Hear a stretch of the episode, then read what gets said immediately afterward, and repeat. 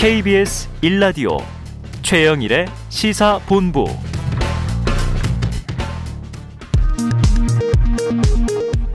이 시각 라디오 정보센터 뉴스입니다. 서울의 코로나19 중환자 병상 가동률이 90%를 넘어섰습니다. 위중증 환자 수가 연일 최고치를 기록하는 상황에서 전국 평균으로도 중환자 병상 가동률이 80%에 근접하고 있습니다. 소상공인 연합회는 정부의 코로나19 특별 방역 대책에 영업 제한 조치가 포함되지 않은 데 대해 다행이라고 평가하면서 방역 태세를 재점검하는 계기로 삼겠다고 밝혔습니다. 국산 자주포 K9의 이집트 수출이 추진되고 있습니다. 계약이 성사되면 K9은 처음으로 중동 아프리카 지역 진출에 성공하게 됩니다.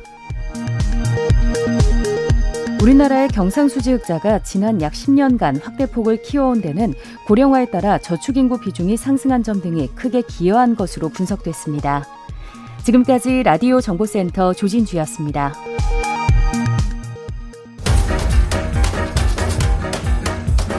최영일의 시사본부 10분 인터뷰. 네, 최근 코로나19 일평균 확진자가 3,032명, 위중증 환자 수도 연일 600명대를 기록하고 있습니다. 코로나19 주간 위험도 평가도 매우 높음 단계로 나와서 심각성이 제기된 가운데 어제 코로나19 특별 방역 대책이 발표됐는데요.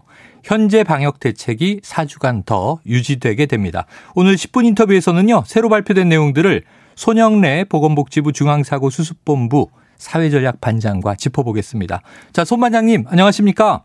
예, 안녕하십니까? 네, 이게 특별 방역 대책 발표가 좀 늦춰지다가 어제 발표가 됐는데요. 이 늦어졌던 이유가 있습니까? 어, 뭐 여러 요인들이 있었습니다. 음. 우선 4주간의 위험도 평가를 좀 더 심층적으로 하는 부분들이 있었고 네.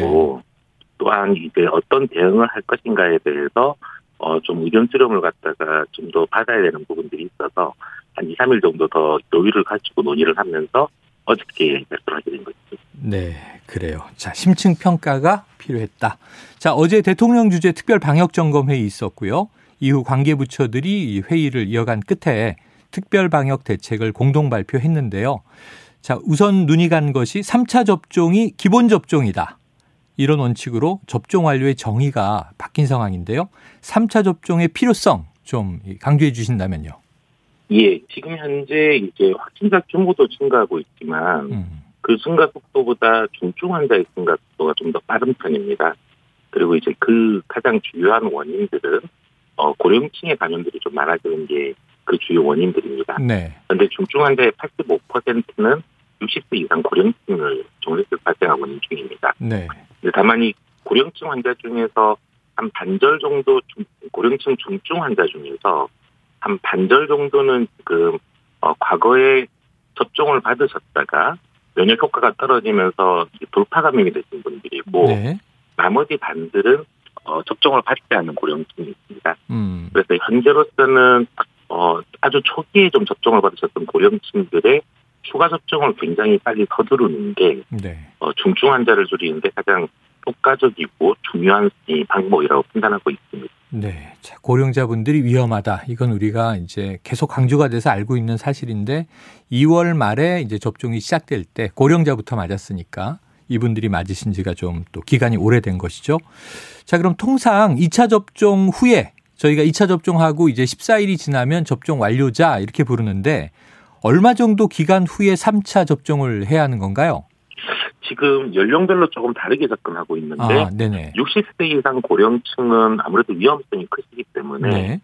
4개월이 지나면 추가 접종을 받으실 걸 제가 지금 권고드리고 있습니다. 음. 그래서 2차 접종을 완료하신 이후에 4개월이 경과하셨다면 지금 추가 접종을 받도록 권고하고 있고 네. 그리고 그렇게 안내 문자도 지금 나가고 있는 중입니다. 어. 그리고 이제 어제 발표한 내용은 50대 이하 일반 국민들 네. 50대 이하, 50, 60대 이하의 일반 국민들 같은 경우는 어, 5개월을 중심으로 어. 5개월이 지나면 추가 접종을 받으시는 걸 원칙으로 해서 지금 뭐 각종 안내와 어, 그런 접종 기회들이 부여되고 있습니다. 네, 뭐 큰 차이는 없네요. 우리 고령자 60세 이상 4개월 정도 그리고 이제 60세 미만 5개월 정도 이렇게 보면 되겠네요. 예, 알겠습니다. 예, 자, 이 거리두기로의 회기가 아니라 많은 전문가들이 또 거리두기로 돌아가야 한다 이런 이제 의견도 있었던 것으로 전해지는데요. 방역 패스를 강화하는 쪽으로 결론이 났습니다. 자, 방역 패스 유효 기간이 생겼는데 자, 만 18세 이상 전 연령층 지금 6개월로 정해진 거죠? 예, 그렇습니다. 아까 말씀드린 것처럼 접종 재접종 간격은 4개월, 5개월로 연령에 따라 좀 다르지만 네. 어, 이 부분을 별도로 구별하는 것 자체가 현장에서 여러 혼란들이 있을 것이라고 음, 보고 있어서 음. 5개월을 기본으로 두고 추가 접종을 받을 기간이 필요하기 때문에 네. 거기에 1개월을 붙여서 6개월을 기본 간격으로 설정을 했습니다. 네. 다만 이 6개월을 기본 간격으로 설정했던 거는 어, 모든 국민들에게 공통으로 적용되는 방역 패스의 유효 기간인 것이고 네. 아까 그 추가 접종 제가 3차 접종이라고 좀 예. 강조해서 예. 부르고 있는 이거는 그 접종 간격을 지켜주시는 게 훨씬 좋습니다. 네. 그래서 60세 이상인 분들은 굳이 6개월을 꽉 채워서 접종을 받으시는 것보다 음. 4개월이 넘었으면은 조속히 좀이 추가 접종을 받으시는 게 훨씬 본인에게 좋으십니다. 네. 자, 하지만 우리가 뭐 운전면허라든가 여러 유효 기간이 있는 이제 증명서들을 쓰고 있으니까요. 여권도 그렇고요. 이 6개월이 지나면 방역 패스는 유효하지가 않다. 그러니까 통용되지 않는다 이렇게 이해를 하시면 늦어도 6개월 이내에는 추가 접종을 하셔야 유효 기간이 이제 연장되는 겁니다. 그렇게 이해하면 되겠죠? 예, 그렇습니다. 예, 하지만 세대 세대별로는 고령층 60세 이상은 4개월, 60세 미만은 5개월에 접종하시는 게 좋다. 이렇게 권장을 하셨습니다. 자, 연령별로 적용이 달라지거나 방역 패스의 유효 기간 개월 수가 좀 줄어들 가능성 있습니까?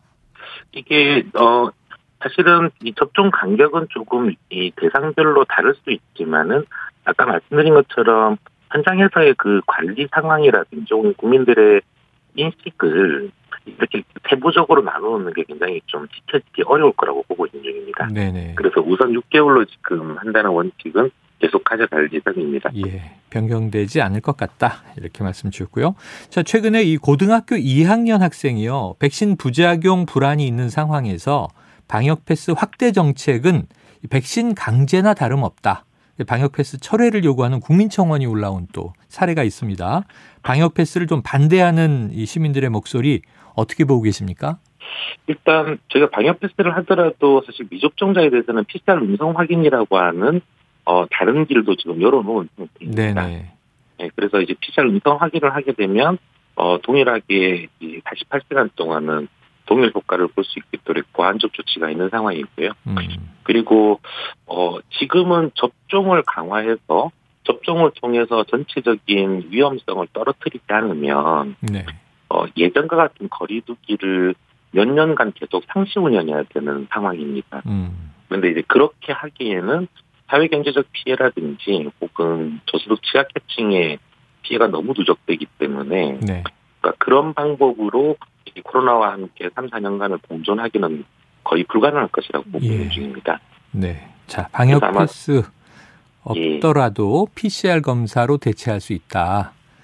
예, 지금 근데 PCR 검사는 48시간 유효한 거죠? 예, 그렇습니다. 예, 그러니까 이제 다중이용 시설에 방역 패스를 적용한 곳은 적어도 이제 이틀에 한 번은 PCR 음성 확인이 돼야 그걸로 출입이 되는 거죠. 예. 알겠습니다. 자, 이 사적 모임 축소, 영업시간 제한 등 이 검토는 됐는데 결정된 건 없어요. 추가 논의가 앞으로 나올 가능성 있을까요? 예, 어, 지금 상황에서 사실 제일 중요한 대응은, 어, 아까 말씀드린 것처럼 고령층의 돌파 감염과 미접종 감염 음, 쪽입니다. 네네. 그래서 제일 중요한 건 추가 접종을 최대한 서둘러서 가는 게 제일 핵심 대책이라고 할 수 있습니다. 네네.